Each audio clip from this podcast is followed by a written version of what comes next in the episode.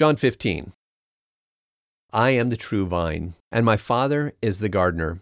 Every branch in me that doesn't produce fruit, he takes away. Every branch that produces fruit, he prunes, so that it may bear more fruit. You are already pruned clean because of the word which I have spoken to you. Remain in me, and I will remain in you. Just as the branch can't produce fruit by itself unless it remains in the vine, so neither can you unless you remain in me.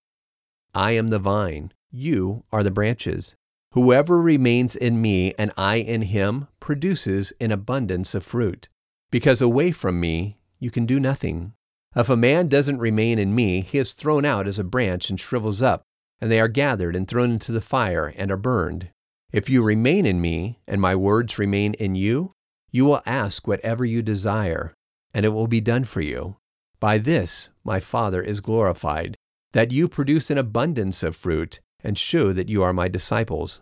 Even as the Father has loved me, I also have loved you. Remain in my love. If you keep my commandments, you will remain in my love, even as I have kept my Father's commandments and remain in his love.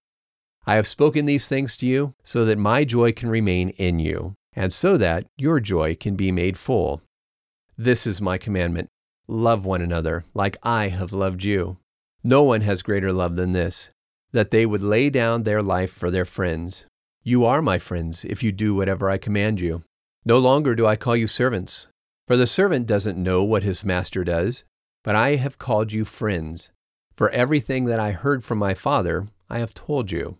You didn't choose me, but I chose you and appointed you that you should go and produce fruit, and that your fruit should remain, that whatever you will ask of the Father in my name, he may give it to you. I command these things to you, that you may love one another. If the world hates you, you know that it hated me first. If you were of the world, the world would love you as its own. But because you are not of the world, since I chose you out of the world, it hates you. Remember the word that I said to you, a servant is not greater than his master. If they persecuted me, they will persecute you also. If they obeyed my word, they will also obey yours. They will do all these things to you because of me, because they don't know him who sent me. If I had not come and spoken to them, they would not have been guilty of sin. But now they have no excuse for their sin. He who hates me hates my Father also. If I hadn't done my works among them, which no one else did, they wouldn't have been guilty of sin.